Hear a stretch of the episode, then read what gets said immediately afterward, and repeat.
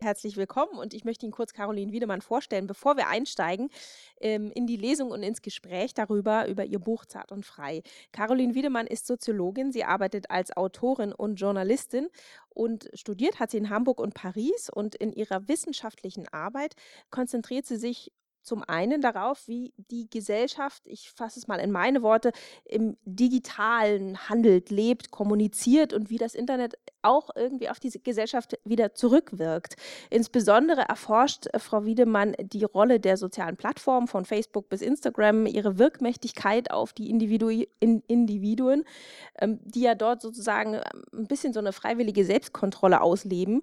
In ihrer Promotion hat sie am Beispiel des Kollektivs von Netzaktivisten, nämlich Anonymous, dieser ein bisschen schwer fassbaren Gruppe aus Hackerinnen, KritikerInnen ähm, im Netz untersucht, wie die Logiken der sozialen Medien mit Hilfe der sozialen Medien unterlaufen werden können. Und aktuell forscht sie an der Humboldt-Universität in Berlin und setzt ihre Arbeit zur Erforschung der Netzgesellschaft fort. Und immer hat in ihrer Arbeit eigentlich auch der Feminismus eine Rolle gespielt. Sie lehrt unter anderem feministische Theorie und die Analyse digitaler Medien an verschiedenen Universitäten. Und sie arbeitet eben auch als Publizistin, als Journalistin und als Autorin jetzt des Buches äh, Zart und Frei.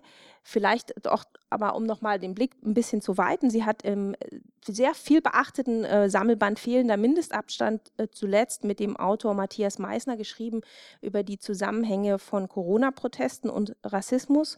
Und sie schreibt auch für die äh, Frankfurter Allgemeine Sonntagszeitung, das Missy-Magazin und Analyse, die Zeitschrift Analyse und Kritik. Und es geht eben um Rechtspopulismus, um digitalen Kapitalismus und eben immer wieder um das Geschlechterverhältnis, um den Feminismus.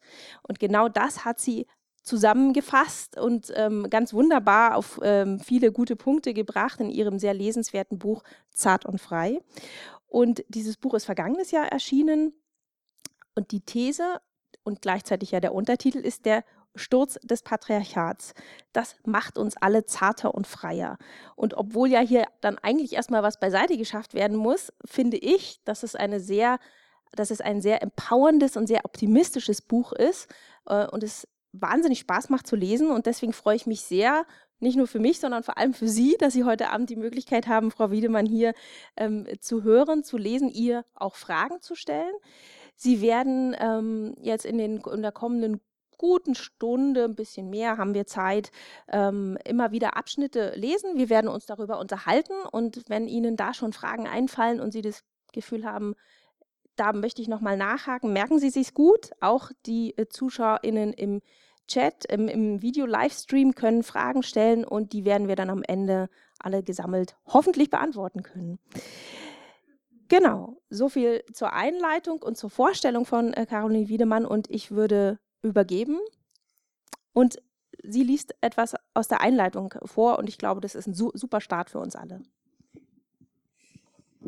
Ja, vielen Dank, vielen Dank ähm, an Sie beide für, für diese Einführungen. Vielen Dank für diese sehr netten Worte zum Buch. Ähm, ja, und, und äh, herzlich willkommen auch von meiner Seite. Ich freue mich, dass Sie da sind. Ich freue mich auch über die im Livestream und äh, ja, lege los.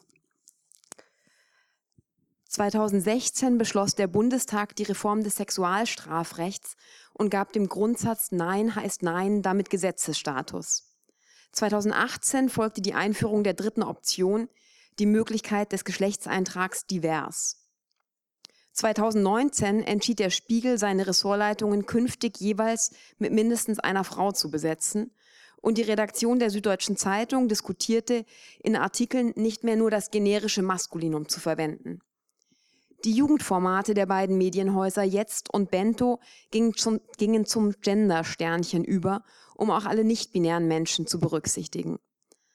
2020 übernahmen die Fernsehstars Joko und Klaas die inklusive geschlechterneutrale Ausdrucksweise zur Primetime auf Pro7. Unter dem Hashtag Frauenzählen bewiesen Feministinnen, wie sexistisch der Literaturbetrieb ist, während neue Läden eröffneten, die nur Bücher von Frauen und Queers verkaufen. Der Wiener Musiker Marvi Phoenix, der in der Öffentlichkeit zunächst als Frau gegolten hatte, gab bekannt kein Pronomen mehr für sich zu verwenden, bevor er schließlich das männliche wählte. Die Vogue porträtierte ihn daraufhin als einen der wichtigsten Popstars unserer Zeit. Die Rapper von der Antilopen-Gang kritisierten erneut mackeriges Verhalten und die Künstlerin Janelle Monae, die sich als pansexuell bezeichnet, also keine Geschlechter begehrt, sondern Menschen an sich, nutzte ihren Auftritt bei der Eröffnung der Oscarverleihung 2020, um die Machtverhältnisse der Branche von innen heraus anzuprangern. Sie rief ins Mikrofon, wir feiern alle Frauen, die phänomenale Filme gemacht haben. Und weiter, it's time to come alive. Das ist der Aufbruch, jubelten die Fans im Internet. Das Ende der sexistischen Verhältnisse im Film und in der echten Welt ist nah. Aber da sind wir noch nicht. Weder in Hollywood noch andernorts. Allen queer-feministischen Errungenschaften zum Trotz. Der Widerstand des Patriarchats gegen seine Überwindung ist groß. Während in Los Angeles die Oscars verliehen wurden, erklärte sich in Polen eine weitere Gemeinde zur LGBTIQ-freien Zone und verkündete, keine Menschen zu dulden, die sich nicht als heterosexuelle Cis-Frauen oder Männer definieren, wie Gott sie vermeintlich erschuf. In Berlin, in Berlin bespuckten zwei Jugendliche eine 51-jährige Transfrau, besprühten sie mit Pfefferspray und drohten ihr die Haare anzuzünden. Allein in einem Monat wurden in der Hauptstadt fünf weitere transfeindliche Gewalttaten gemeldet. 2019 und auch, das weiß ich eben durch weitere Recherchen, in den letzten Jahren genauso, stieg dort laut Angaben des Anti-Gewalt-Projekts Maneo die Zahl von Übergriffen, die sich gegen die sexuelle Orientierung oder die geschlechtliche Identität von Menschen richteten, um fast 50 Prozent. Martin Zellner, Chefstratege der rechtsextremen identitären Bewegung in Österreich, erklärte, der Feminismus bringe Übel, weil er Frauen gegen ihre Natur vom Herd trenne. Und Björn Höcke, der nach der Wahl in Thüringen triumphierte, forderte erneut, dass Männer endlich wieder mannhaft sein sollten. Freilich nur diejenigen, die bei der Geburt als solche galten. Am 8. März 2020 wurde erstmals in der Geschichte der Bundesrepublik eine Demonstration zum Weltfrauentag, die feministische Demonstration in Aachen, von Nazis angegriffen. Und ein knappes halbes Jahr später, am 5. September, zerrissen sogenannte Querdenkerinnen in Wien auf der großen Bühne einer Kundgebung gegen Corona-Schutzmaßnahmen eine Regenbogenflagge, das Symbol der LGBTIQ-Bewegung, und riefen, ihr seid nicht Teil unserer Gesellschaft. Am Umgang mit der Frage nach Geschlechtern, nach Identitäten, nach Begehrens- und Beziehungsformen zeigt sich, wie frei unsere Gesellschaft tatsächlich ist und wie gerecht wir sind. An diesen Fragen entscheidet sich, wohin wir steuern. Oft wird jedoch genau das Gegenteil behauptet. Die Postmoderne, die Gender-Theorie und queere Aktionen seien irrelevante, elitäre Unterfangen, die unsere Gesellschaften nur spalten und uns auf Abwege bringen würden. Der Feminismus sei über das Ziel hinausgeschossen, als er zum Queer-Feminismus wurde, heißt es dann. Ich will in diesem Buch zeigen, wie falsch diese Aussage ist dass etwa die Einführung einer dritten Option Teil einer Entwicklung ist, die alle freier machen kann. Und dass es populistisch ist und den Rechten in die Hände spielt, sich gegen diese Entwicklung auszusprechen und den vermeintlichen Genderwahn zu kritisieren, wie es der Papst tut, wie es auch liberale Journalistinnen betreiben, etwa die Zeitautoren Harald Martenstein, der sich von Feministinnen diskriminiert fühlt, und Jens Jessen, der die MeToo-Bewegung mit dem Gulag verglich. Und wie es auch Sigmar Gabriel oder Sarah Wagenknecht machten, als sie befanden, die SPD oder die Linke habe sich zu lange mit homosexuellen und anderen Minderheitenfragen befasst, statt mit dem deutschen Arbeiter. Als sie also Klassenpolitik und Queerfeminismus gegeneinander ausspielten und immer noch ausspielen, statt den Menschen klarzumachen, dass sie gemeinsam um Teilhabe und gegen alle Formen von Unterdrückung und Ausbeutung kämpfen müssten. Im Antifeminismus dieser Aussagen zeigt sich das Aufbegehren eines patriarchalen Systems und seiner Hauptfigur, des weißen heterosexuellen Cis-Mannes, dessen Ordnungen zunehmend bröckeln. Zum Glück und zum Gewinn aller. Während ich im ersten Teil dieses Buches frage, wie sich das Patriarchat eigentlich aktuell konstituiert, wie stark es noch ist, wie beharrlich und wie es antifeministische Strömungen über verschiedene Lager hinweg mobilisiert, gehe ich im zweiten Teil auf verschiedene gegenwärtige Phänomene ein, die patriarchale Ordnungen herausfordern, indem sie das Verständnis von Geschlecht und Sexualität zunehmend verschieben. Phänomene, die eine Befreiung aus der bürgerlichen Kleinfamilie, aus der sogenannten Keimzelle der Nation bedeuten und damit andere neue Formen der solidarischen Verbindung erschaffen. In Kursen zur kritischen Auseinandersetzung mit Männlichkeit lernen Typen etwa Männlichkeitsanforderungen zu unterlaufen. Sie lernen leiser zu reden und gleichzeitig ihre Bedürfnisse besser zu artikulieren.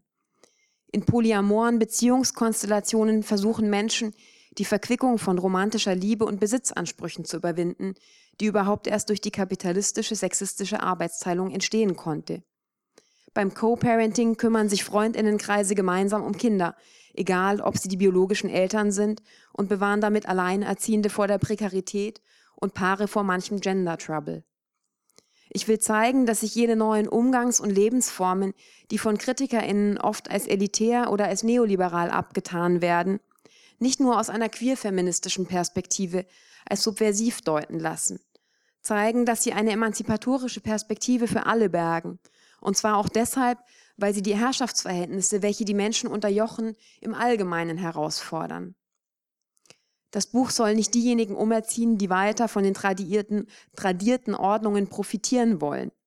Aber vielleicht kann es denen die Hand reichen, die verunsichert sind, die insgeheim lieber selbst in einer anderen Welt leben würden, aber keine Ideen von ihr haben, die unter Druck stehen, ihre Männlichkeit zu beweisen, Überlegenheit und Erhabenheit zu performen, obwohl sie doch gern freier und gleichzeitig geborgener wären.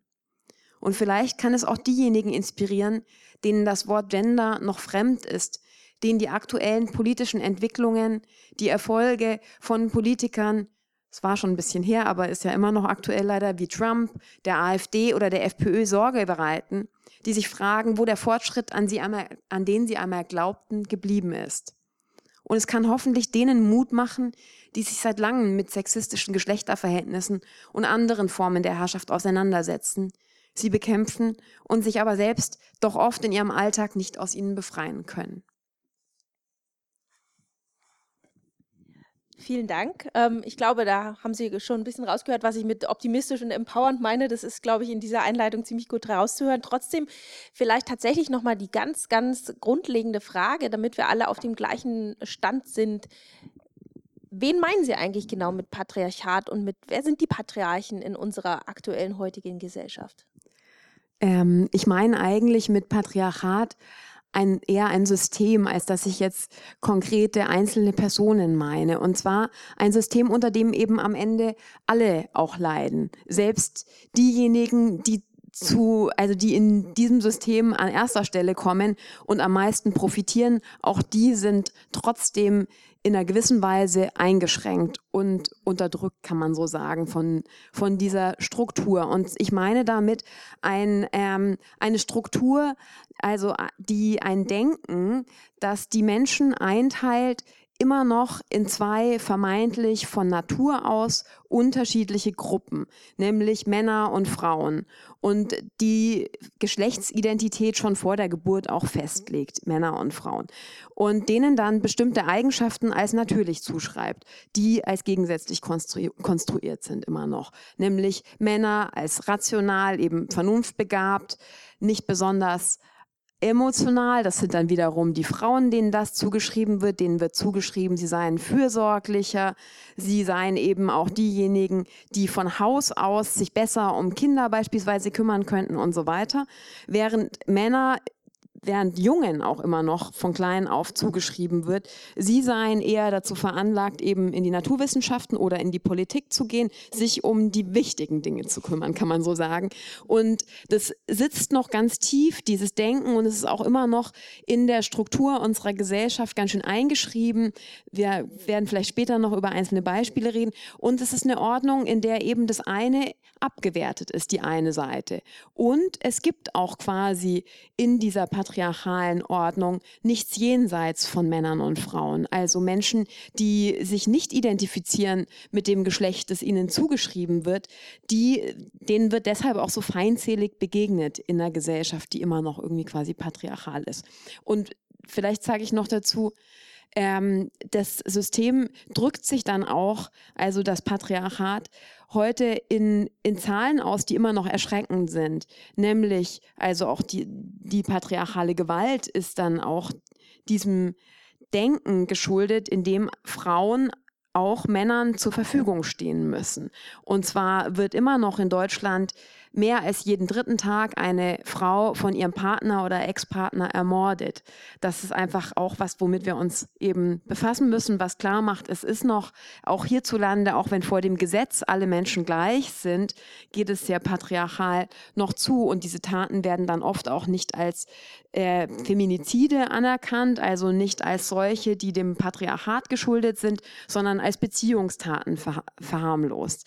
Gleichzeitig, äh, da können wir vielleicht über den Zusammenhang noch reden, sind es immer noch in den Privathaushalten auch vor allem die Frauen, die den Großteil der unbezahlten Arbeit erledigen, die selbst dann, wenn sie mehr Lohnarbeit auch noch machen als ihre Partner, trotzdem zu Hause auch noch kochen, waschen, putzen und Kinder versorgen. Das haben Studien nachgewiesen.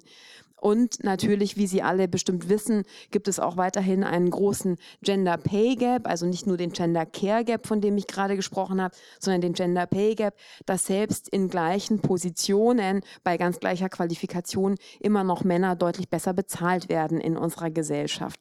Und das sind also alles so mal kurze Schlaglichter, wie sich diese patriarchale Struktur, die noch so tief sitzt, die eben in Normen sitzt, die aber auch noch eben weiter auch also in der Erziehung sich permanent im Kinderspielzeug und so weiter, im Verhalten, aber natürlich auch von Eltern, von Lehrerinnen, die immer wieder reproduziert wird, wie, wie gewaltvoll die sich auch auswirkt weiterhin. Sie haben schon in der Einleitung und jetzt auch ähm, ähm in, in Ihrer Antwort ja kommt immer wieder auch vor, es gibt durchaus ja aber starke Beharrungskräfte. Das eine ist, äh, wenn wir bei der Care-Arbeit bleiben, die Pandemie hat gezeigt, wie stark äh, diese Beharrungskräfte sind, dass wir teilweise auch wieder zurückgeworfen werden auf einen Status, wo wir meinten, wir wären schon weiter. Ähm, auf der anderen Seite gibt es eine, auch eine Gegenbewegung, weil natürlich, wenn etwas verändert werden soll, wenn etwas gestürzt werden soll, wird auch irgendwo was weggenommen. Ähm, wie kann man dem begegnen, dass es eben nicht die Folge ist, dass man sozusagen zu so verhärteten Fronten kommt. Also für, für viele ist es sicherlich eine Befreiung und es leuchtet einem auch total ein. Aber es ist ja für einen großen Teil oder für einen gewissen Teil der Gesellschaft offensichtlich auch eine Bedrohung. Wie kann man dem begegnen? Ja, also da sind natürlich ähm, vor allem auch Männer oft diejenigen, die auch an der Ordnung festhalten wollen, weil sie eben auch bestimmte Privilegien mit sich bringt, nämlich, dass ihnen hinterhergeräumt wird beispielsweise. Ähm, aber gleichzeitig ist es auch, denke ich, ganz wichtig, immer wieder auch denen, die als Männer sozialisiert sind, auch selbst wenn sie schon jahrzehntelang äh, quasi mit ihrer Männlichkeit ganz gut gelebt haben, ihnen klar zu machen, dass doch auch dieses Männlichkeitskonzept auch einschränkend ist, dass es auch bedeutet hat, sich äh, im Laufe des Lebens bestimmte Dinge unterdrücken zu müssen, beziehungsweise einer Rahmung eben zu entsprechen, die nicht zulässt, dass man Emotionen gut artikulieren kann, dass man sich vielleicht selbst gut spürt in all dem, was man empfindet und so weiter. Also die dazu geführt hat, dass man alles ähm, in sich irgendwie verleugnen muss, was vermeintlich Frauen von Natur aus sind. Und dann gibt es aber, denke ich, schon auch noch ähm, eine, auch immer wieder ein, ein Beharren. Es gibt ja auch auch Frauen, also diejenigen, die sich als Frauen identifizieren, die aber auch selbst daran festhalten wollen, dass sie von Natur aus emotionaler seien als ihr Partner und so weiter. Und ich denke, dieses ähm, Beharren auf, ähm, auf eben so vermeintlich natürlichen Ordnungen, also immer wieder der Verweis darauf, aber es, wir sind doch eben von Haus aus so und so. Das gibt es ja auch in den, äh, beim Rassismus ganz stark, ähm, dass, es, dass Leute immer wieder darauf rekurrieren, ja, aber es gäbe eben unterschiedliche Kulturen und das sei eben nun mal so. Ich denke, dass dieses, ähm, dieser Rückzug auf diese Kategorien und dann eben gleichzeitig die Behauptung, die, die seien eben daran könne man nichts verändern, so seien wir nun mal geboren, ähm, dass das auch was ist, was schon in Zeiten einer allgemeinen Verunsicherung nochmal woran stärker festgehalten wird. Also das ist ja auch was, was sich zeigen lässt, ähm, dass eben beispielsweise, wenn Menschen prekärer dran sind, das heißt, wenn, wenn die Zukunft unsicherer wird, wo Arbeitslosigkeit zunimmt und so weiter, da gibt es auch stärkere Tendenzen wieder an eben in die traditionellen Rollenmuster zurückzukehren und so weiter. Gleichzeitig sitzen die aber eben halt auch deshalb so tief, weil sie historisch so verankert sind, weil wir in einer Gesellschaft leben, die da können wir vielleicht auch noch drauf kommen, ähm, die so sehr auch auf, auf bestimmten ähm, Naturalisierungen baut, also die ein bestimmtes Lebensmodell, nämlich das der Kleinfamilie, auch als natürlich verklärt hat, auch so lange. Und ähm, wo sie, sich auch ja so ein Zusammenwirken von Rassismus und Sexismus ganz gut, ähm, also in diesem Nationalstaat auch gut verankert hat. Mhm. Genau, zu den historischen Wurzeln und zu den ja, Konstrukten, die da eigentlich geschaffen worden sind, die uns jetzt so natürlich vorkommen, da kommen wir noch. Ähm, ich würde äh, gerne mit Ihnen jetzt bei dem Thema ähm, Gegenbewegung nochmal bleiben. Also wir kennen sicherlich alle Beispiele, Sie haben Martin Sellner schon erwähnt. Lesen Sie doch gerne nochmal nächstes Kapitel zum Thema Antifeminismus von rechts. Ja, genau. Da ist so, da wird klar, was ich gerade meinte, wie sehr auch eben in ähm, in, in diesen patriarchalen Logiken und Mustern ähm, auch eben der Rassismus auch gleichzeitig mit verankert ist, beziehungsweise wie sehr das Zusammenwirken eben dann einem bestimmten Nationalismus, also nicht einem bestimmten, sondern dem Nationalismus dient. Das wird jetzt gleich noch mal ein bisschen deutlicher, dieses, diese abstrakte Rede, ähm, wenn ich nämlich aus dem Kapitel Rechtsruck gegen den Feminismus vorlese. Ich trinke noch einen kleinen Schluck.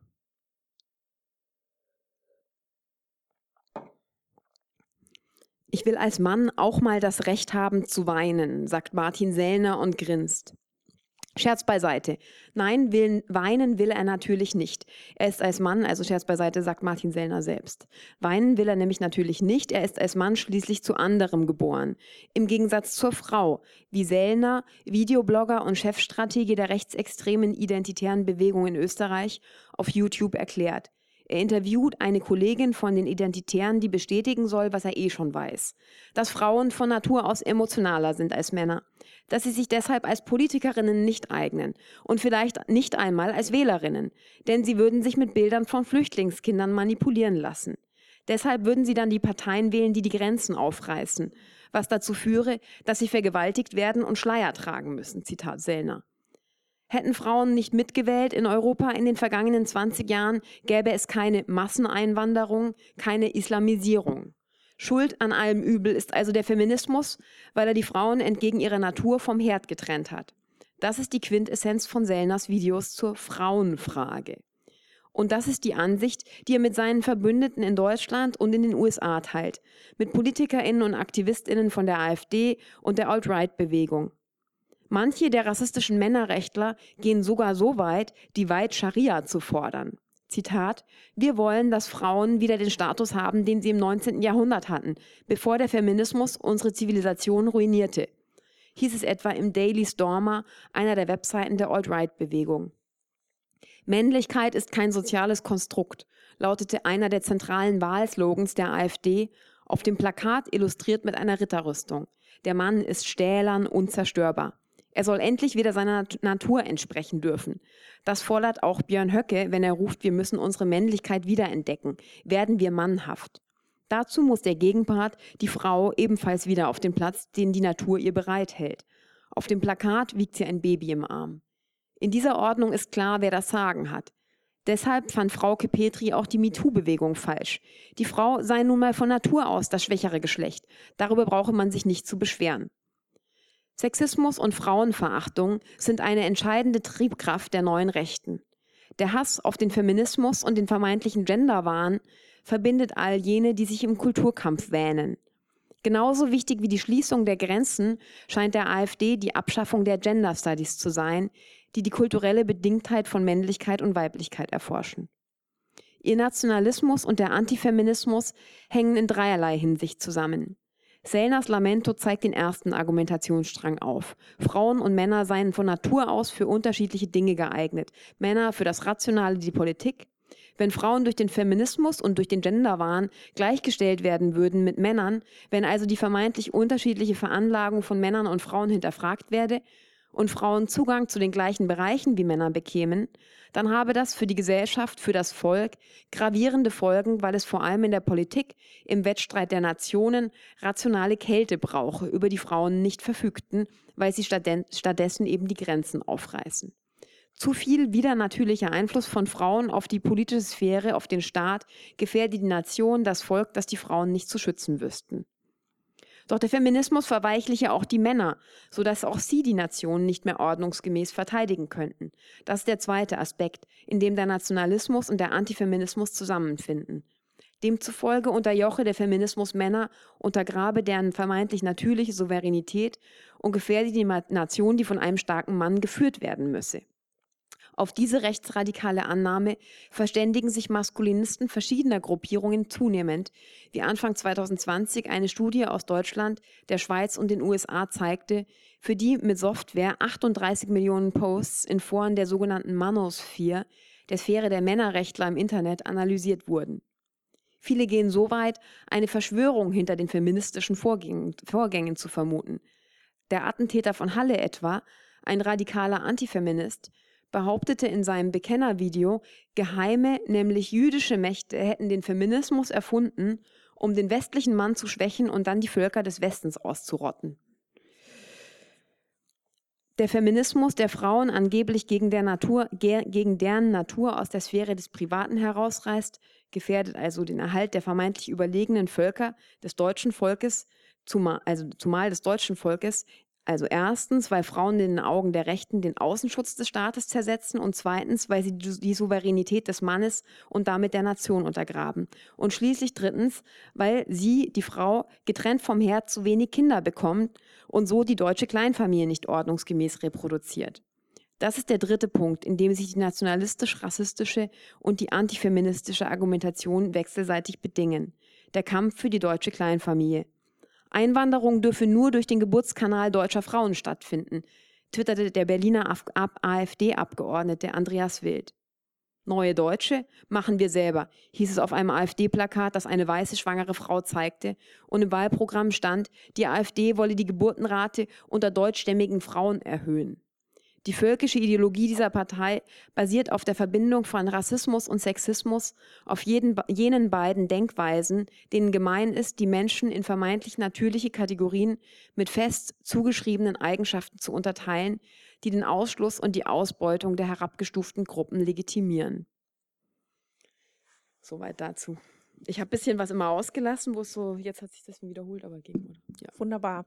Ähm, Sie haben ja ganz gut gezeigt, dass äh, diese Gegenbewegung schon auch sich immer der, ich sag's mal, ähm, jeweils aktuellen Krisen bedient. Ähm, ich habe vorhin erwähnt, Sie haben auch zu den Corona-Protesten geschrieben, vielleicht tatsächlich mal ähm, mit Blick auf die letzte große Krise vor dem äh, Krieg, vor dem Ukraine-Krieg, wie sehr hat denn in der ähm, Corona-Protestbewegung der Antifeminismus, der Sexismus da auch eine Rolle gespielt und sich da, sage ich jetzt mal, rein gemischt in die vielen Verschwörungserzählungen?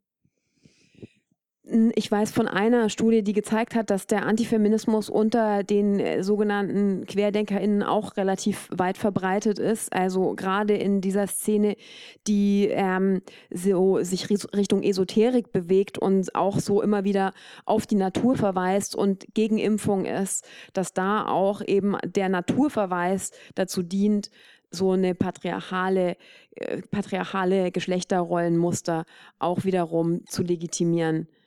Aber genau, das, das andere, was man sagen kann, äh, angesichts von Corona und der Krise, war ja viel mehr, dass sich eigentlich da die patriarchalen Muster in unserer Gesellschaft nochmal deutlicher zeigten. Da gab es dann etwa Studien, die zeigten, dass ähm, bei wissenschaftlichen Fachzeitschriften die Einreichungen von Frauen während also von Wissenschaftlerinnen in der Zeit des Lockdowns komplett zurückgingen, während die Einreichungen von Männern um 50 Prozent höher waren als zuvor. Die mussten ja quasi dann weniger an der Uni unterrichten und konnten mal ordentlich noch mehr Fachartikel einreichen, während Frauen, Wissenschaftlerinnen, Professorinnen natürlich wieder mit den Kleinkindern, die nicht in die Kita gehen konnten, beschäftigt waren. So. Das ist ja sehr spannend, okay. Also da zeigt sich das ja auch wieder.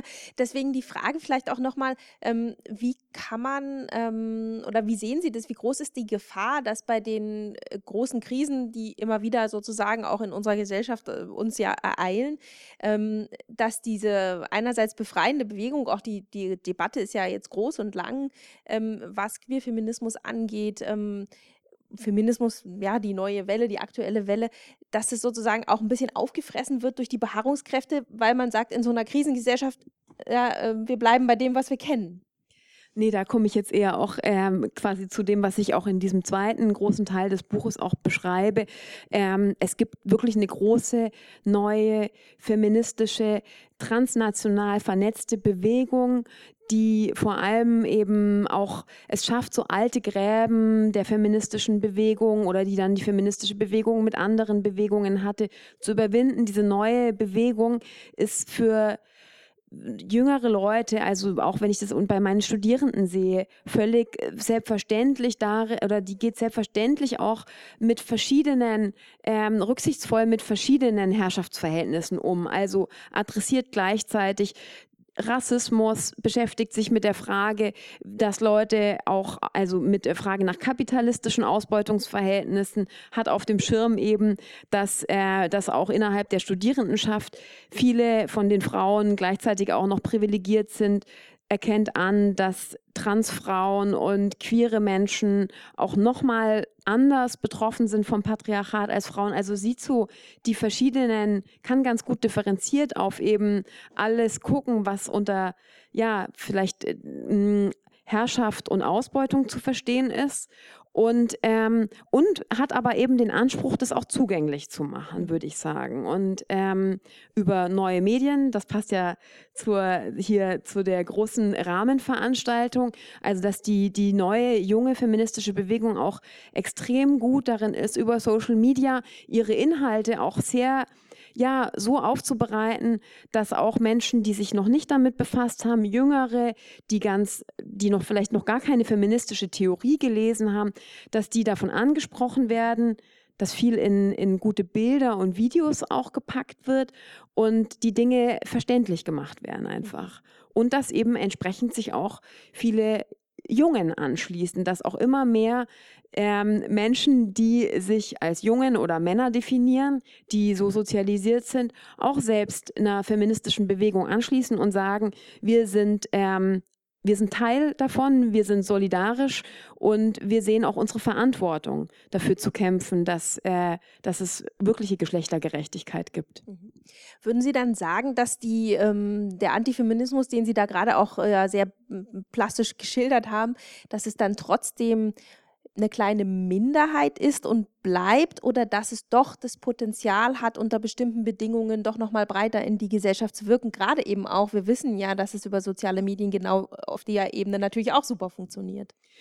Ja, nee, also ich würde, ähm, das ist leider nicht nur, äh, nicht nur ein kleiner Teil und es ist auch nicht nur innerhalb einer, ähm, einer rechten Szene verbreitet, sondern wie ich auch in der Einleitung schon ähm, benannt habe, und da geht es in den zwei weiteren Kapiteln nach dem zu rechten Antifeminismus kommen zwei, die sich, das eine befasst sich mit ähm, bürgerlichem, liberalem Antifeminismus, wozu ich eben die Beispiele, die ich in der Einleitung erwähnt habe, von den beiden Zeitautoren beispielsweise zuordnen würde, also wo immer wieder ähm, das Bild aufgemacht wird, Feminismus würde, ähm, würde so diktatorische Züge annehmen.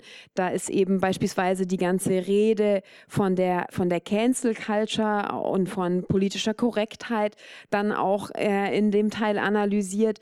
Also worunter ich verstehe oder wie ich es hier so analysiere, dass nämlich eben ein, einige Menschen, die sich als liberal bezeichnen, eigentlich an, an alten Machtverhältnissen festhalten wollen, ähm, die, die historisch gewachsen sind und die auch doch immer wieder als natürlich dann verklären.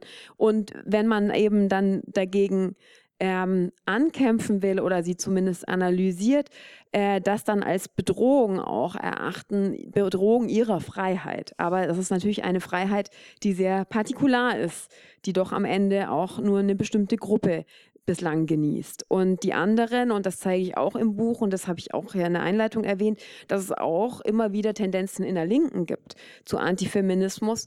Ähm, Sarah Wagenknecht ist natürlich ein hervorragendes Beispiel, äh, die dann eben die verschiedenen Kämpfe gegen Unterdrückung gegeneinander ausspielt und damit auch in, in einer Linken offene Skepsis gegenüber feministischen Bestrebungen und antirassistischen Bestrebungen schafft, statt eben verständlich zu machen, dass diese Kämpfe gegen Unterdrückung und Ausbeutung natürlich zusammengehören und dass wir uns eigentlich aus einer linken Perspektive müssen wir uns ähm, alle gemeinsam von diesen Strukturen, die sich historisch auch, die historisch miteinander verwoben sind, die sich auch heute immer noch bedingen, dass wir uns davon gemeinsam befreien müssen. Sie nennen das Stichwort historisch. Ähm, klären Sie uns doch auf, ähm, wie sozusagen diese Konstrukte überhaupt entstanden sind und woher das kommt, dass wir meinen, dass das die natürliche Ordnung ist. Ja, ich lese da mal einen kleinen Teil aus, ähm, genau aus diesem historischen Kapitel vor. Also, wo ich eigentlich in diesem ganzen Kapitel ähm, beschreibe, natürlich basierend auf, ähm, auf vielen äh, wichtigen historischen Arbeiten, die nicht ich selbst verfasst habe, sondern die ich hier so zusammenführe, ähm, wie eigentlich gerade in der, in der modernen bürgerlichen Gesellschaft sich ähm, eben so ein binäres Denken von Geschlecht als natürlich eben verankern konnte. Also vielleicht greife ich kurz vorweg, das lese ich nicht vor und sage dazu, mh, mm, was, was hier davor kommt. Ähm, es, es hat eigentlich ja im Zuge der Aufklärung ähm, und natürlich der Französischen Revolution gab es einen Kampf der Menschen gegen Formen der Unterdrückung, gegen den Feudalismus, gegen die alte Adelsherrschaft, für Befreiung. Und am Anfang kämpften in, in dieser Bewegung auch vorneweg Frauen mit.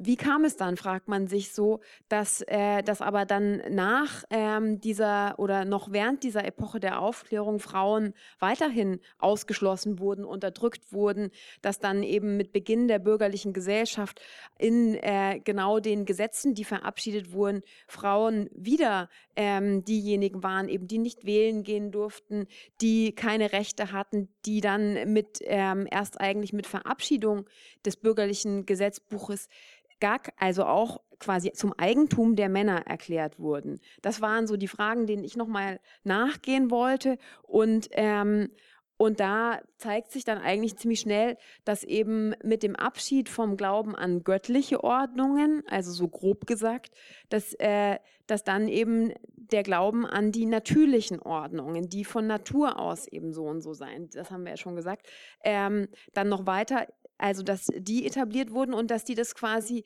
dieses binäre Denken von Geschlecht nochmal etwas tiefer verankerten und eben naturwissenschaftlich legitimierten. Dazu ganz schön, schon sehr früh analysierte die französische Philosophin und Frauenrechtlerin Marie de Gonnet nämlich bereits 1900, äh, nicht 1900, sondern 1622 in Legalité des Hommes et des Femmes, dass der medizinische Diskurs über die Physiologie von Frauen immer schon als Vorwand für deren Diskriminierung gedient habe. Und die Dichterin Constance de Theys brachte diese Strategie dann 1797 mitten in der Epoche der Aufklärung ironisch auf den Punkt. Lassen wir den Anatomen blind in seiner Wissenschaft kunstvoll die Stärke einer Faser berechnen und daraus den unwiderruflichen Schluss ziehen, dass seine Frau ihm ewigen Respekt schuldet. Muss man eben auch dazu sagen, die Naturwissenschaften wurden eben auch von Männern betrieben. Es gab eben auch natürlich vor der Epoche der Aufklärung patriarchale Strukturen und die wurden dann eben beibehalten. Da, genau, habe ich hier geschrieben. Ältere Begründungen der Nachrangigkeit von Frauen, die es ja schon in der Antike und vor allem in christlichen Überlieferungen gab, verloren zwar nicht einfach an Geltung in der bürgerlichen Gesellschaft, verloren zwar nicht einfach an Geltung, in der bürgerlichen Gesellschaft wurde die Geschlechterordnung jedoch zur naturgegebenen Fügung, zu einer Fügung, die nun als wissenschaftlich untermauert galt. Und auch passend dazu wird dann 1815 im Brockhaus erstmals eine Definition von Männern und Frauen eingeführt. Also das finde ich auch interessant, dass es erst 1815 dann auch eben diese binäre Definition gab. Es offenbare sich demnach in der Form des Mannes mehr die Idee der Kraft, in der Form des Weibes mehr die Schönheit. Der Geist des Mannes ist mehr schaffend, aus sich heraus in das Weite hinwirkend, zu Anstrengungen, zur Verarbeitung abstrakter Gegenstände, zu weit aussehenden Plänen geneigter. Die langsamen, heimlich in sich selbst gekehrten sind dem Weibe, die Eigenschaften, Entschuldigung, gehören dem Weibe an. Der Mann muss erwerben, das Weib sucht zu erhalten. Der Mann mit Gewalt, das Weib mit Güte und List. Jener, jener gehört dem geräuschvollen öffentlichen Leben, dieses dem stillen häuslichen Zirkel. Der Mann arbeitet im Schweiße seines Angesichts und bedarf erschöpft der tiefen Ruhe. Das Weib ist geschäftigt immer da, in nimmer ruhender Betriebsamkeit. So und so weiter. Genau. Ähm, hier, vielleicht, wir können es auch besprechen. Ich kann noch ein bisschen lesen. Okay. Diese vermeintlich wissenschaftlich belegte Neudefinition Definition von Männlichkeit und Weiblichkeit entsprach dem Modell der sich zeitgleich etablierenden Arbeitsteilung zwischen Männern und Frauen, der Herausbildung der neuen postfeudalen bürgerlichen kapitalistischen Gesellschaftsordnung. Die Industrialisierung führte nämlich zur zunehmenden Trennung von Haushalt und Betrieb und somit zur Trennung von Reproduktion und Produktion. Diese Trennung wiederum begründete die Aufteilung der Welt in eine private und eine öffentliche Sphäre und verfestigte die Definition der binären Geschlechterrollen weiter. Der Mann verließ nun das Haus, ging arbeiten, die Frau sollte sich um den privaten Bereich, um Haushalt und Kinder kümmern. Diese Arbeit wurde schließlich ihrem Wesen zugeschrieben, wurde von ihr erwartet, es wurde von ihr erwartet, dass sie sie freiwillig aus Liebe machte, wie auch schon Fichte geschrieben hatte, einer auch von den aufklärerischen Denkern angeblich. Hm, also in Wirklichkeit gab es, war das natürlich ein Ideal und äh, ganz viele Frauen gingen bis eben auf eine kurze Spanne ähm, auch weiter arbeiten, darum geht es jetzt auch. Aber dieses Ideal der, der Kleinfamilie, das zeigt sich eben hier, das führe ich noch weiter aus, hing dann auch mit der, ähm, mit der Etablierung des Kapitalismus zusammen, dem natürlich diese Arbeitsteilung auch diente. Und dann geht es hier weiter darum, wie das auch mit der Entstehung oder der Etablierung der romantischen Liebe als gesamtgesellschaftlichem Ideal zusammenhing. Im Rekurs auf die vermeintlich unterschiedliche Natur von Männern und Frauen legitimierte man aber nicht nur Formen der Arbeitsteilung und sozialen Ordnung, mit dieser Konzeption wurde fortan auch die romantische Liebe und die romantische Zweierbeziehung begründet, die schließlich die Norm der Kleinfamilie weiter stabilisierte in dem Männern und Frauen gegensätzliche, aber komplementäre Eigenschaften zugeschrieben wurden, erschien das Modell der Paarbeziehung jetzt als natürliche, nicht nur als pragmatische, sondern auch als notwendige, einzig erfüllende Lebensform. Jeder Topf brauchte seinen Deckel und erst recht jeder, denn jede der nun als passiv geltenden Frauen einen Mann. Also zuvor in der noch feudalen Gesellschaft gab es auch das Modell eher des großen Hauses. Das hieß nicht, dass es da nicht patriarchal zuging, aber da lebten viele Menschen unter einem Dach, auch jenseits dieser bürgerlichen Kleinfamilie. Also auch mit Angestellten, Mägden und Knechten. Und da gab es für diejenigen, die eben als niedere Angestellte waren, erst recht noch keine so eine Ordnung in Paare als im Übergang zur bürgerlichen Gesellschaft die ständischen Ehebeschränkungen abgeschafft wurden und alle Männer nicht mehr nur Grundherren oder gut situierte Bürger, sondern auch Arbeiter und kleine Angestellte heiraten durften, etablierte sich gesamtgesellschaftlich die Idee der Liebesehe, die Idee einer Ehe, die Männer und Frauen jeweils paarweise schicksalhaft zusammenbringt. Und in diesem bürgerlichen romantischen Ideal wurde die Ehe zum Hort von Intimität und Zärtlichkeit stilisiert. Sexualität war zwar schon lange religiös und kulturell gemaßregelt, aber erst in der bürgerlichen Gesellschaft wurde jede Erotik jenseits der Paarordnung frevelhaft, was wiederum, wiederum der weiteren Kontrolle der Frauen diente. Heinrich Mann brachte den Zynismus dieser Moral des Bürgertums in seinem Roman Der Untertan durch eine Aussage seines Protagonisten auf den Punkt. Mein moralisches Empfinden verbietet mir, ein Mädchen zu heiraten, das mir seine Reinheit nicht mit in die Ehe bringt, kommentiert dieser seine Weigerung, eine Frau, Frau zu heiraten, die er selbst geschwängert hat. Während der Ehebruch für eine Frau zur größten Schande erklärt wurde, konnten Männer weiter Geliebte und Mätressen haben, die wiederum freilich in der Öffentlichkeit nicht auftauchen durften. Das neue Ehe- und Familienrecht zementierte die patriarchale Ideologie weiter. Qua Gesetz konnten Männer nun nicht nur über das Eigentum ihrer Ehefrauen, sondern auch über ihre Arbeit, ihren Körper, ihre Kinder und mit den berüchtigten ehelichen Pflichten auch über ihre Sexualität verfügen. Das wurde 1900 im bürgerlichen Gesetzbuch festgehalten, in jener Rechtsordnung, die den Umgang der Bürgerinnen in Deutschland bis heute regelt. Wobei der eheliche Beischlaf dort noch länger als die anderen Unterdrückungsformen, nämlich bis 1977 festgeschrieben blieb. Der vermeintlich aufklärerische Denker Fichte hatte auch schon dazu in seinem berühmten Werk zum Naturrecht eine Anregung. Im Abschnitt über das Eherecht heißt es, die unbegrenzte Unterwerfung der Frau unter den Willen des Mannes sei der Inbegriff der Ehe. So weiter. Das bürgerliche Recht, insbesondere das Familienrecht und die pseudowissenschaftliche Ideologie, die in verschiedenen Disziplinen wie der Pädagogik, in der Familiensoziologie und auch in der Nationalökonomie verbreitet wurde, stützten somit den traditionellen Herrschaftsanspruch des Mannes, der durch die Kämpfe der Frauen im Zuge der Aufklärung eigentlich fragil geworden war. Indem die bürgerliche Familienform von da an als Naturform von Familie schlechthin galt, konnte die Abhängigkeit der Frau ihre historisch neue bürgerlich-patriarchale Qualität gewinnen. Frauen brauchten nun einen Ehemann und Sex wurde für viele zum Tauschmittel, zur Dienstleistung, die sie dem Mann im Gegenzug für die finanzielle Sicherung bieten konnten. Deshalb werteten Frauen auch andere Frauen ab, die sich nicht an der patriarchal-bürgerlichen Moral orientierten und stattdessen ihre Sexualität freier auslebten. Sie erschienen schließlich als Bedrohung der Lebensweise und des Überlebensmodells der verheirateten Frauen. Sowohl die Norm der Heterosexualität als auch die der Monogamie schrieben sich damit in das Fundament des bürgerlichen Kapitalismus ein und untermauerten beide dessen patriarchalen Charakter. Dass diejenigen, die als Frauen galten, dadurch in Wirklichkeit immer ungleich blieben und ungleich gemacht wurden, war kaschiert durch den Schein der Freiheit und Gleichheit, der die bürgerliche Gesellschaft umgibt. Vielen Dank für die äh, vielen, ja, dann, man muss immer schmunzeln, doch historischen Beispiele, aber äh, dann doch ja äh, sehr eindrücklichen Beispiele.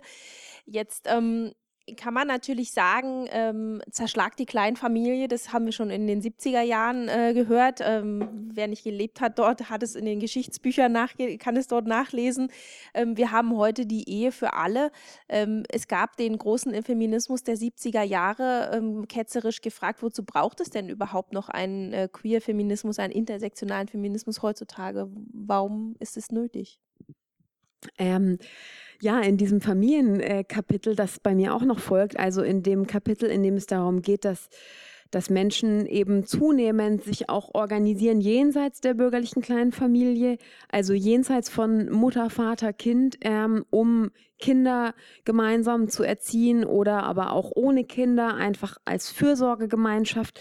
Da gehe ich darauf ein, dass eben eigentlich das zwar schon zum Teil in äh, so im Zuge der 68er Bewegung gefordert wurde, aber mh, hm, dass es sich erstens Gesamtgesellschaft ja überhaupt nicht etabliert hat und das zweitens, und das hat wahrscheinlich miteinander zu tun, ähm, Bini Adamczak analysiert das auch total schön, die Autorin, dass das auch damit äh, darauf basierte, dass eigentlich dass die Modelle, die in den 68ern so propagiert wurden, weiterhin auch ziemlich patriarchal waren. Dass diese sexuelle Befreiung, um die es da ging, eigentlich immer nur auch Typen dienen sollte, die nach Lust und Laune eben auf Frauen Zugriff haben sollten. Und, ähm, und das aber eigentlich, ähm, also die, die Sex haben können sollten, ähm, das aber eigentlich in, in den Modellen in den 68ern natürlich also gab es feministische Bewegungen, die das total einforderten. Aber im, in dem, was so medial präsent war, wurde selten, wurden selten Fragen nach gerechter Verteilung von Reproduktionsarbeit beispielsweise besprochen. Oder war das nicht der Hauptfokus? Also Reproduktionsarbeit, Fürsorgearbeit für Kinder, Hausarbeit, Wäsche, Kochen und so weiter. Das, das war selten ähm, das große Thema der, der großen Kommunen in, in den ähm, 60er, 70er Jahren. Und das ist heute in den, ähm, ja, in diesen Familien und Lebensgemeinschaftsformen, die ich beschreibe, ja, ein ganz großes Thema, nämlich die Frage, wie können wir jeweils uns umeinander kümmern, wie können wir das gut aufteilen, sodass alle damit, dass das alle als gerecht empfinden, wie können wir vielleicht darin auch Privilegien ausgleichen, die jenseits dieser Konstellationen in der Gesellschaft existieren. Ähm, und und wie können wir genau auch das trotz einer patriarchal-kapitalistischen Ordnung im Außen irgendwie einigermaßen hinkriegen? Das versuchen die Leute, die ich in dem Buch dann für das Buch interviewt habe, die ich begleite, immer wieder neu zu verhandeln. Vielleicht noch mal, bleiben wir noch mal bei dem Feminismus der 70er Jahre, der eben ja doch aber viele diese Punkte auch schon aufgegriffen hat. Also das ist ja sozusagen alles schon analysiert worden. Es war auch, ähm, dass es eben Konstrukte sind, ähm, dass es historisch gewachsen ist ähm, und dass man es deswegen eigentlich auch wieder verändern kann. Nichtsdestotrotz gibt es interessanterweise ja äh, heute auch oft eine Gegenbewegung aus diesem Feminismus der 70er Jahre. Wenn wir jetzt ähm, ein relativ bekanntes Beispiel war ja die Diskussion um die Novellierung des transsexuellen Gesetzes, um die ähm, ähm, Abgeordnete Tessa Ganserer, die dann dort angegriffen worden ist. Ähm, warum gibt es dort diese Kämpfe, obwohl man ja, wenn man erstmal draufschaut, meinen müsste, sind ja alle auf der gleichen Seite? Ähm, ja, ich möchte da nochmal kurz ausholen, auch nämlich das auch nochmal bestätigen, ähm, was Sie gerade am Anfang auch äh, gesagt haben. Es gab nämlich ja natürlich eine ganz große, ähm, also auch eine große Gruppe von Feministinnen, von feministischen Autorinnen in den 70ern, die auch Schula Miss Firestone beispielsweise, die eben auch schon äh, das Kleinfamilienmodell entsprechend kritisch analysierten und, ähm, und auch zum Teil total, äh, also auch für, für uns jetzt ähm, extrem visionäre, spannende äh, Gegenvorschläge machten. Ähm, und, und das, wo, was heute sich tut, baut natürlich alles auch auf dem, was schon an Vorarbeit Arbeit geleistet wurde von früheren feministischen Bewegungen. Und viele jüngere feministische AutorInnen rekurrieren ja auch auf, ähm, auf die Werke, vor allem auch aus, der, ja, aus, aus den ersten beiden großen Wellen des Feminismus. Ähm, und es gibt auch, also würde ich sagen, in meiner Wahrnehmung viele ähm, Feministinnen, auch der zweiten Welle, die sehr aufgeschlossen auch den, den Queer-Feministinnen oder beziehungsweise dem Queer-Feminismus, also der Infragestellung dieser ähm, vermeintlich binären Natürlichkeit ähm, auch gegenüberstehen. Es ist jetzt leider so, dass mit Alice Schwarzer natürlich eine Person sehr prominent ist, die der wir auch viel zu verdanken haben, die einen großen ähm, Verdienst auch äh, erbracht hat für, für den Feminismus ähm, und die aber doch äh, ja in, in, mm, in vielerlei Hinsicht auch mittlerweile regressive Positionen vertritt. Und, ähm, und da ja denke ich immer wieder, das ist natürlich total schade, dass, dass dann, dass die so als, ähm, als Gesicht der, der zweiten Welle des Feminismus auch immer wieder, ähm, auch immer noch medial aufgegriffen wird, obwohl sie doch, ob, also obwohl es dann äh, ja wiederum letztlich Genossinnen ihrer Generation gibt, die, die viel aufgeschlossener auch den heutigen Entwicklungen gegenüberstehen dann würde ich mich freuen, die Zeit haben wir auf jeden Fall noch, wenn Sie nochmal ähm, uns ein bisschen schildern, was ähm, denn jenseits dieses äh, gewachsenen Modells der Kleinfamilie heute schon alles möglich ist und einfach auch schon da ist und gar nicht nur eine Theorie, sondern was in der Praxis existiert. Lesen? Mhm, gerne. Ja. So.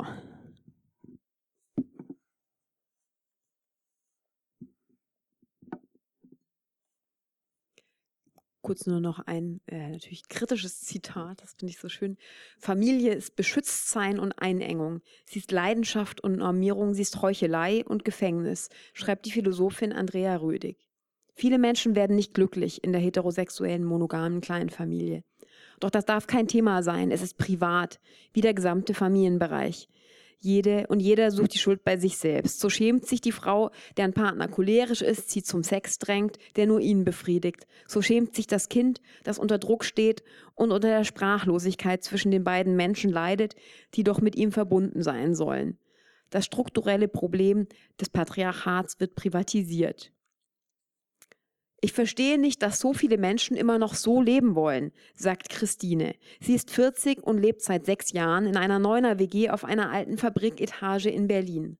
2014 zog sie dort zusammen mit ihrem Partner ein. Sie waren schon ein, ein, paar Jahre zusammen, wollten gemeinsam Kinder, aber nicht in jener Wohnung, in der sie zu zweit wohnten. Von Paul, der die WG in den 80er Jahren gegründet hatte, erfuhren wir, dass sie zwei neue MitbewohnerInnen suchten zwei, weil zwei Frauen mit kleinen Kindern auszogen und dass sie sich über neue Kinder in der WG freuen würden. Und zwar klar, dass das unsere Chance auf ein besseres Leben ist, erzählte Christine, als ich sie 2017 das erste Mal zum Interview in der Wohngemeinschaft besuchte. Da war ihr erstes Kind gerade zwei Jahre alt. Sie war zum zweiten Mal schwanger und sagte, es funktioniert. Wir haben eine Großfamilie mit lauter tollen Mitgliedern. Die beste Voraussetzung, um Kinder aufzuziehen. Davon ist sie jetzt, drei Jahre später, erst recht überzeugt. Jan, der Vater der Kinder, und Christine haben sich als Paar getrennt, aber leben weiterhin in der Wohnung zusammen. Wir reden offen mit den Kindern, sagt sie. Sie verstehen langsam, dass bei ihnen vieles anders ist als bei den anderen Kindern in der Kita, die meist zu Hause die Mutter und mit Glück noch den Vater um sich haben. Und wenn deren Eltern sich trennen, wohnen sie auch nicht mehr zusammen. Eine Trennung von Eltern, die im Kleinfamilienmodell leben, führt fast immer dazu, dass Eltern auseinanderziehen und die Kinder im Wechselmodell mal hier und mal da sind oder dass eins der beiden Elternteile, bei Heteropaaren meistens die Mutter, die Kinder schließlich fast allein erzieht. In den Wochen, in denen die Kita wegen Corona schloss, zeigte sich einmal mehr, wie wertvoll die Wohngemeinschaft für Erwachsene mit Kindern ist. Alle MitbewohnerInnen kümmerten sich um die Kinder auch mal nebenbei. Das sei viel leichter, viel selbstverständlicher gewesen, als wenn sie oder Jan erst Freundinnen anrufen und um Hilfe bitten hätten, hätten bitten müssen, sagt Christine. Genauso unterstützten sie sich in der WG auch in anderen Dingen. Wenn eine Mitbewohnerin krank ist, kümmern sich die anderen um ihn oder sie. Wenn einmal einer zu wenig Geld etwa für die Reise in den WG-Urlaub hat, dann kommen sie gemeinsam dafür auf, wie eine informelle Solidargemeinschaft, wie eine Familie eben. Die 68er-Bewegung suchte bereits nach kollektiven Wohnformen jenseits der Kleinfamilie. Während in ein paar kapitalismuskritischen Nischen auf dem Land in der Folge auch tatsächlich solidarische Kommunen entstanden, setzte sich gesamtgesellschaftlich zunächst aber nur die junge Leute WG, also die Wohngemeinschaft, als Lebensabschnittsmodell durch, wie Bini Adamczak in ihrem Buch bzw. Revolution ausführt. Entgegen der Bemühungen der 68er um alternative Lebensformen wurde weiterhin vorausgesetzt, dass Menschen ab einem bestimmten Alter nach der bürgerlichen Kleinfamilie streben, erst recht, wenn sie als Frauen gelten. Heute noch fragt man diejenigen unter ihnen, die mit Anfang 30 keine heterosexuelle Zweierbeziehung haben, ob sie denn keine Kinder wollen. Und wenn sie auch mit Ende 30 keine solche Beziehung führen, ist der Blick auf sie besorgt bis skeptisch. Genauso ergeht es ihnen, wenn sie einen Partner haben, aber keine Kinder oder wenn sie Kinder haben, aber keinen Mann an ihrer Seite. Diejenigen, die Kinder gebären und dann nicht gänzlich darin aufgehen, sie großzuziehen, wenn sie etwa nicht stillen oder gar weiter sexuelle Beziehungen mit mehreren Menschen führen, ernten erst recht vorwurfsvolle Blicke, wie auch schwule Paare mit Kindern. Und diejenigen, die sich nicht in die binäre Geschlechtermatrix einordnen lassen, erst recht. Der Familismus, wie Gisela Notz ihn nennt, vermittelt uns die Kleinfamilie noch immer als natürliche Lebensform, und er findet, wie bereits gezeigt, seine lauten FürsprecherInnen in den anti antifeministischen Bewegungen von der AfD bis zu den Bündnissen der sogenannten besorgten Eltern. Gerade letztere meinen ganz genau zu wissen, was gut für die Kinder ist und deshalb auch, wie diejenigen, die als biologische Mütter gelten, sich zu verhalten haben. Doch in den letzten Jahren hat sich auch ein Wort etabliert, das zeigt, dass etwas in Bewegung kommt, gekommen ist.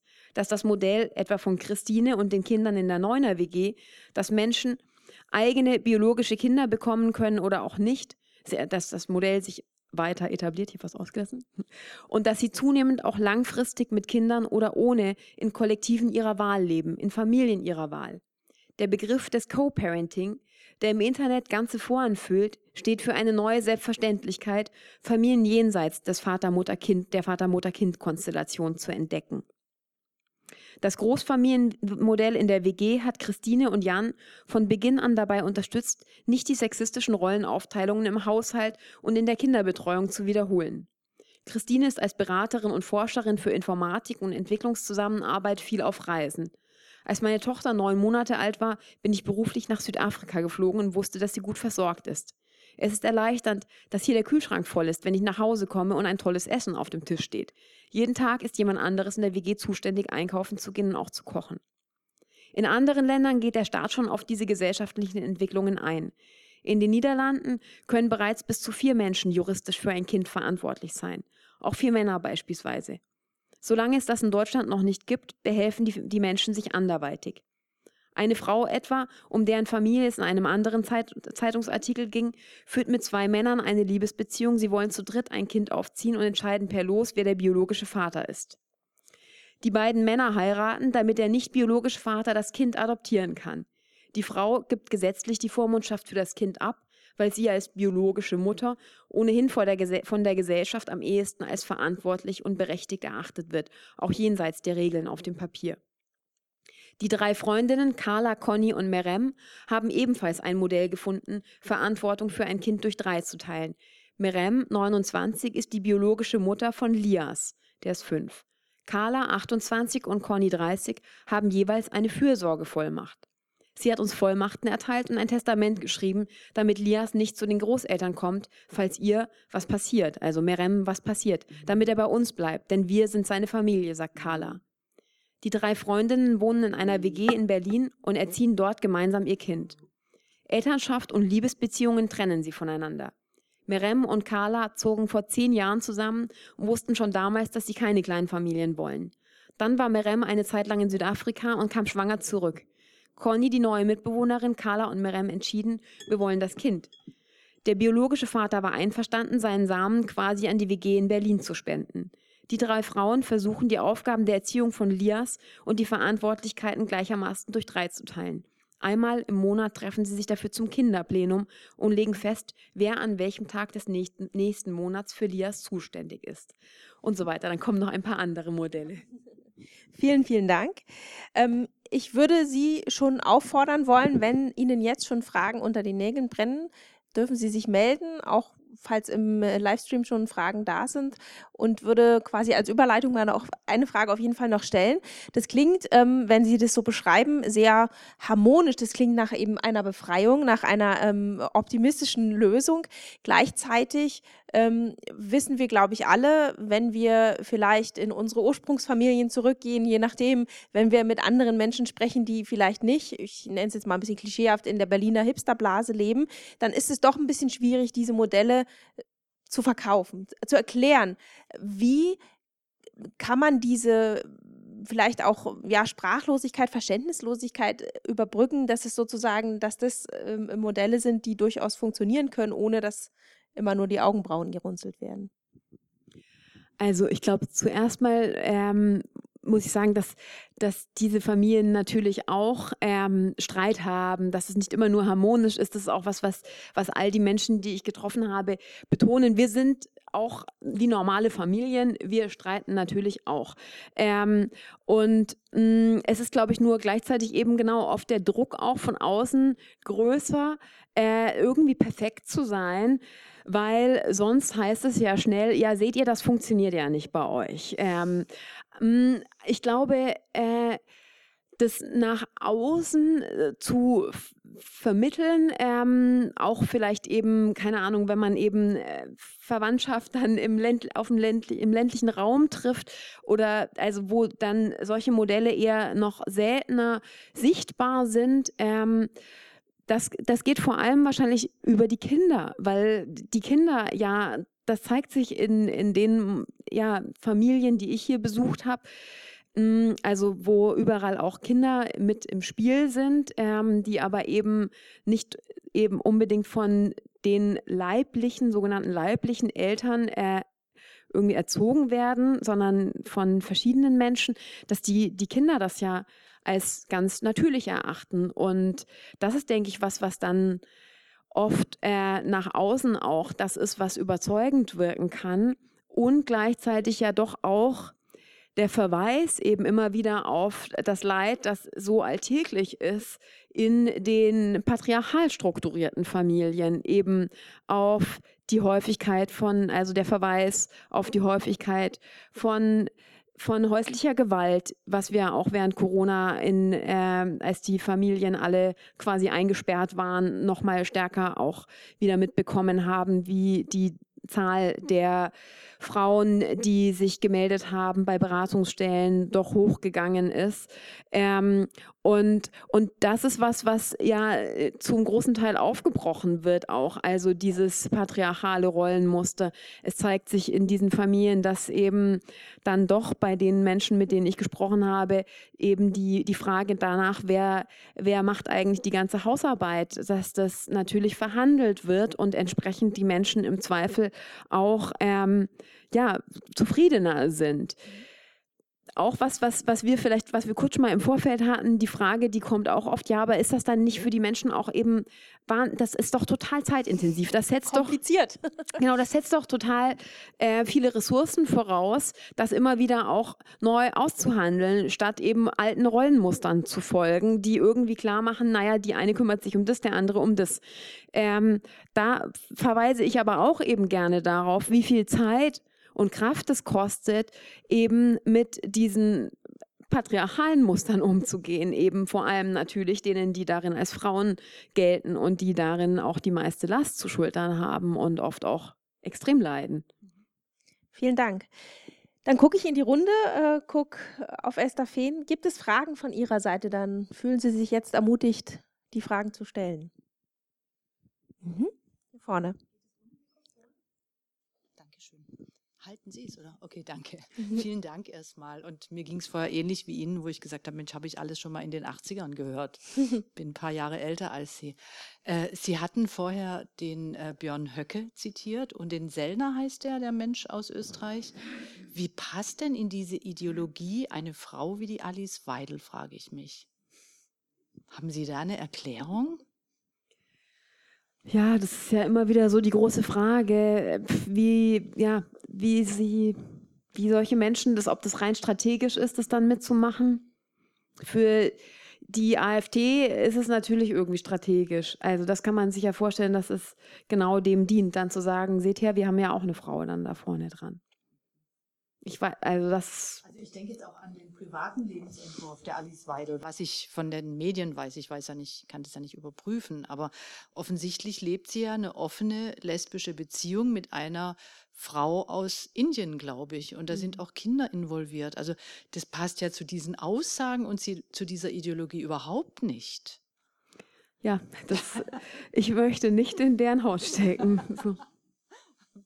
Aber ich denke schon, wenn ich da an der Stelle vielleicht ergänzen darf, ähm, äh, weil ich mich tatsächlich auch viel beruflich mit der AfD beschäftigt habe, die äh, ich glaube, dass es in dem Fall eine Win-Win-Situation ist. Diese, Situ diese private ähm, ähm, Konstellation, das Lebensmodell wird ja von der AfD selbst überhaupt nicht in den Vordergrund gestellt, von ihr schon mal gleich gar nicht.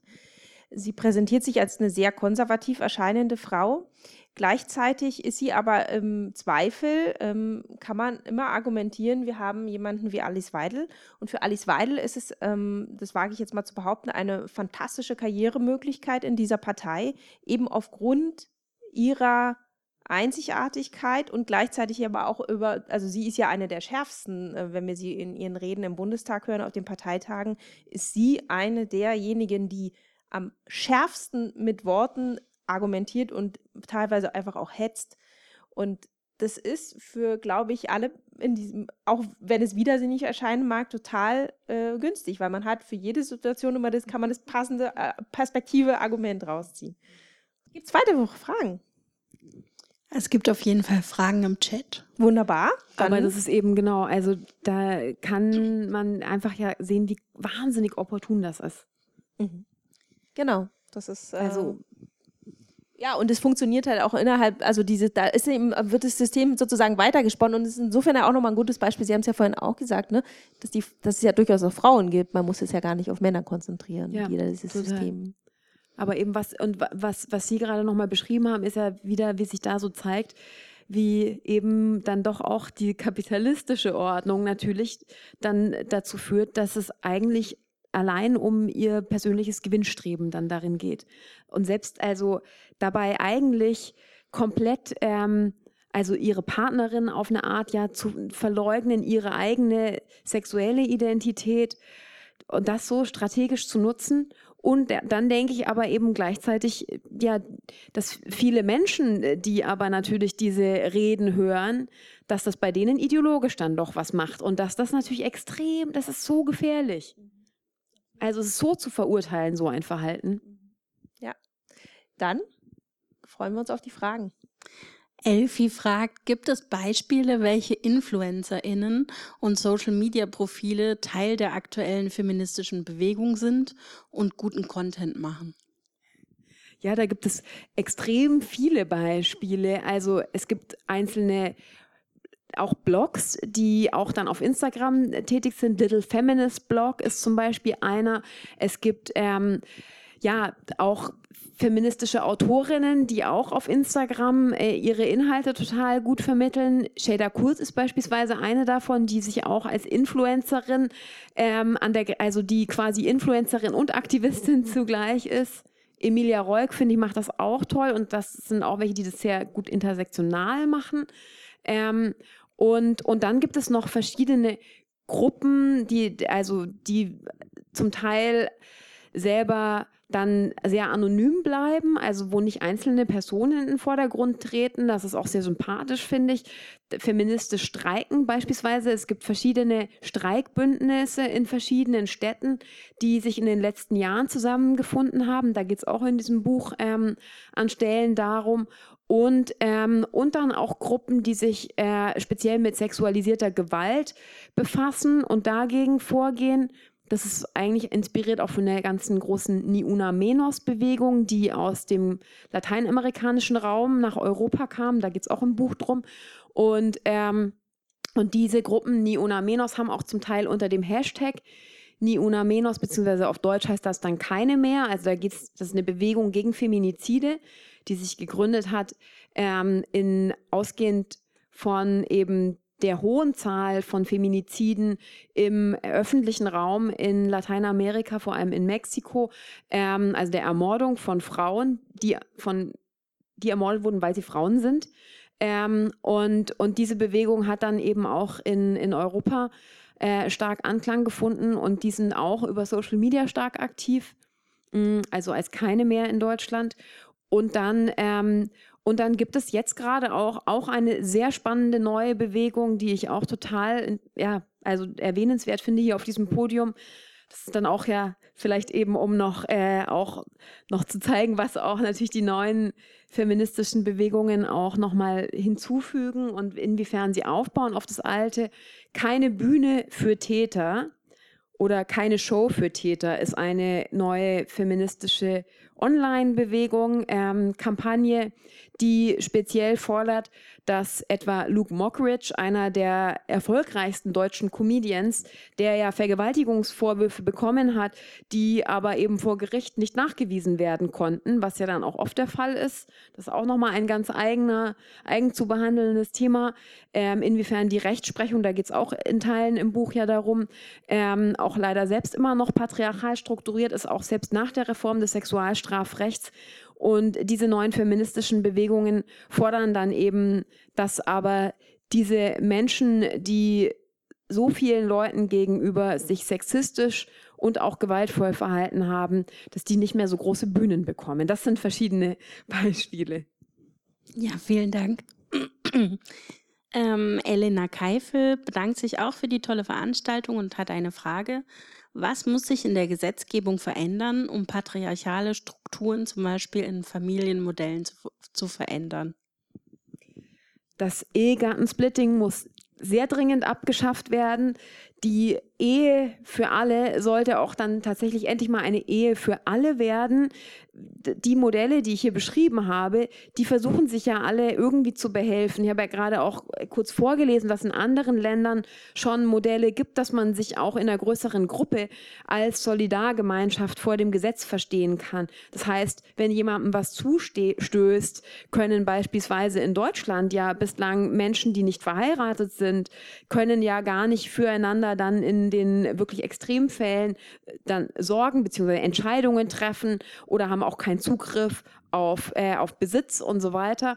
Und das sind ähm, beispielsweise Regelungen, die dringend ähm, reformiert werden müssten. Und wenn Ehe für alle eine Ehe für alle wäre, dann wäre es am Ende vielleicht auch die Frage, ob man sie dann noch Ehe nennen muss oder ob wir uns nicht vielleicht auch von diesem Begriff verabschieden und sagen, wir schaffen Solidargemeinschaften, die vielleicht die Basis sind, dann dafür in eine Solidargesellschaft zu gehen, dass das nämlich grundsätzlich eben als größere Solidarnetzwerke auch vielleicht eine Vision für einen neuen Gesellschaftsentwurf dann gäbe. Aber da kann man genau mit, mit Reformen dann doch zumindest schon mal ein bisschen in die richtige Richtung gehen.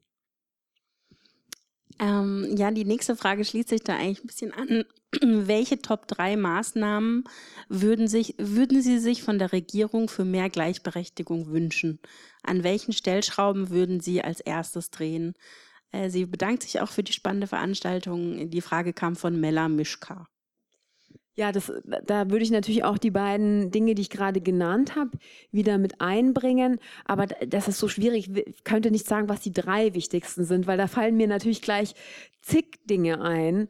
Ähm, auch was eben nochmal die, die stärkere Verfolgung gleichzeitig auch von eben von also von von, wie nennt man das, äh, von Gewalt, von sexualisierter Gewalt, dass es da endlich eine konsequente, äh, einen konsequenten gesetzlichen Umgang gibt damit, dass es ähm, gleichzeitig auch deutlich mehr Angebote gibt für, das ist schon so lange auch die Forderung, für Frauen, die betroffen sind von häuslicher Gewalt, für Menschen, die nicht nur Frauen, sondern auch für alle anderen Geschlechtsidentitäten, die betroffen sind von geschlechtsspezifischer Gewalt.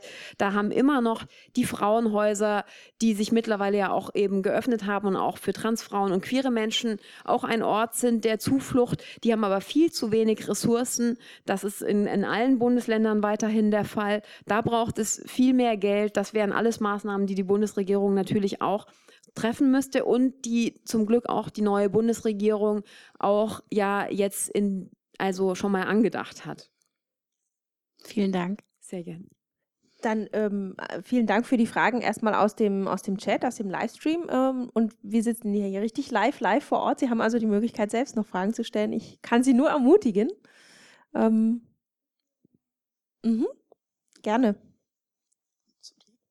Ja, ich möchte mich auch bedanken für die Lesung und das Gespräch. Und äh, mich würde interessieren, wie gehen Sie denn so in Ihrer Forschung oder auch beim Schreiben mit den Begriffen männlich und weiblich um? Also, weil die ja dann auch patriarchal aufgeladen sind und man unterschiedliche Dinge darunter verstehen kann. Ähm, denken Sie, es sind Begriffe, die eigentlich heute in Anführungszeichen gehören oder wie gehen Sie generell mit diesen Begriffen um? Ähm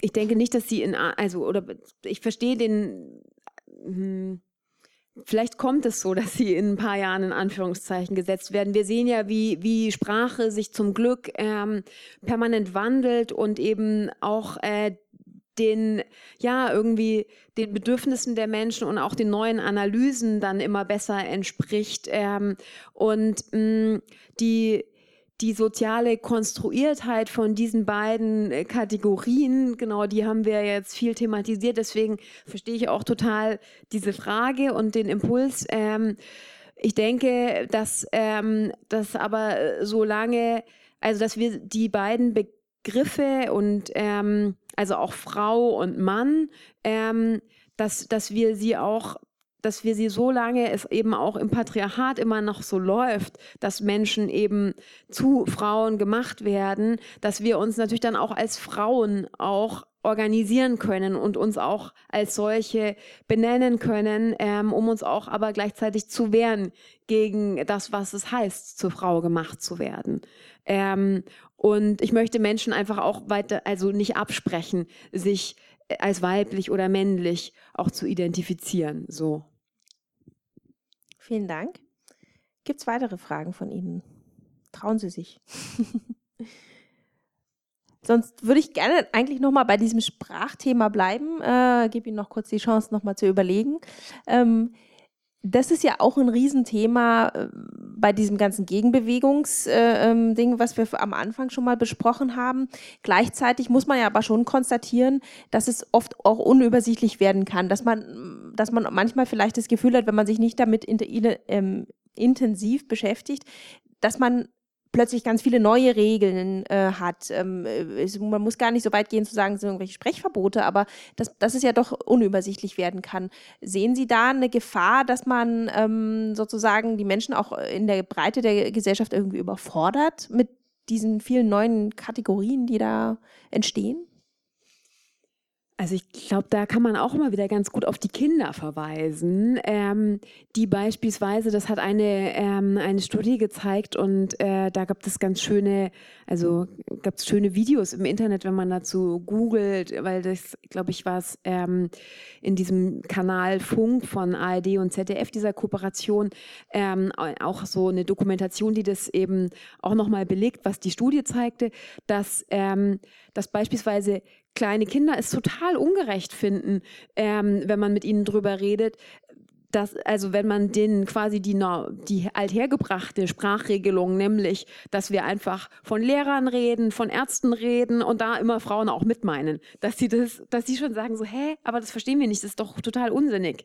Es sind doch hier auch eben Mädchen, die Lehrerinnen werden können und es sind schon unter den Kindern auch Kinder dabei, die sagen, und ich weiß doch gar nicht, ob ich Mann oder Frau bin und dann möchte ich das doch auch irgendwie ausdrücken können, dass ich Ärzt Sternchen innen werden kann. So. Also das finde ich total spannend, immer wieder zu sehen, wie, wie sehr halt eben Menschen natürlich auch an ihren Gewohnheiten festhalten. Und aber, kann ich auch von mir selber sagen, wie schnell man sich eigentlich doch dann, auch wenn man manchmal vielleicht ein bisschen Angst davor hat, umgewöhnen kann. Okay, ja, vielen Dank. Letzte Chance für Sie. Und wenn nicht, äh, dann freue ich mich auf ein Feierabendbier. Oder genau. So. Genau, genau, ich will Sie auf gar keinen Fall zwingen. Aber da ist noch eine Frage. Schön, ich freue mich. Ja, vielleicht noch eine Frage von mir. Mich würde noch interessieren, kritisieren Sie gerade was am aktuellen feministischen Diskurs? Also gibt es irgendwelche Themen oder Einstellungen, mit denen Sie nicht d'accord sind oder auf die Sie hinweisen möchten, ähm, die Sie sich irgendwie anders wünschen würden oder die Sie als unproduktiv sehen? Mm, also ich glaube, dass es manchmal eine Tendenz gibt, ähm, eben die Kategorien, die wir eigentlich ja überwinden wollen, äh, das ist vielleicht auch ein bisschen anknüpfen an die Frage von vorher, dann doch wieder so zu, dass, dass die dann doch wieder so ein bisschen essentialisiert werden, eben als eben feststehend, als von Natur aus verklärt werden. Ähm, und und dass es eigen, also dass es dann doch so ist, dass man in so einem, in so ein leichtes ähm, Frontendenken vielleicht kommt und, und dann doch manchmal dazu tendiert, äh, Männer als so und so auch abzustempeln und nicht zu sehen, dass die vielleicht auch raus können aus dem, was ihre Sozialisation ist, dass sie damit sich auch kritisch befassen können. Aber eigentlich ist das nichts, was ich so grundlegend beobachte, sondern da gibt es schon was ich, also wie ich es in dem Buch auch beschreibe, ich habe eigentlich überhaupt keine Kritik in dem Buch an der gegenwärtigen Entwicklung von, ähm, von den jüngeren feministischen Bewegungen. Also ich habe sehr wohl eine, eine Kritik, das haben wir auch hier kurz auf der Bühne ähm, thematisiert, an, ähm, an, an manchen ähm, trans, also an transfeindlichen ähm, sogenannten Feministinnen, die ich dann auch nicht als feministisch wirklich bezeichnen würde, die, ähm, die aber ja eher dann ähm, das Lager von Alice Schwarzer sind. Das wäre so, genau, vielleicht die Antwort. Und die jüngere feministische Bewegung, die, die ich hier beschreibe, die ist eben in meinen Augen wirklich ziemlich inklusiv und emanzipatorisch. Vielen Dank. Ja, Gott sei Dank höre ich aus dem Publikum. Vielen Dank äh, für Ihre Geduld, fürs Zuhören, für Ihr Interesse. Vielen Dank, Caroline Wiedemann, für die spannenden Einblicke und ähm, ich sage es nochmal, doch durchaus optimistisch und empowernden ähm, äh, Infos, die wir heute Abend gehört haben. Und dann darf ich Ihnen noch einen schönen Abend wünschen, genauso auch den Zuhörenden am Livestream. Vielen Dank.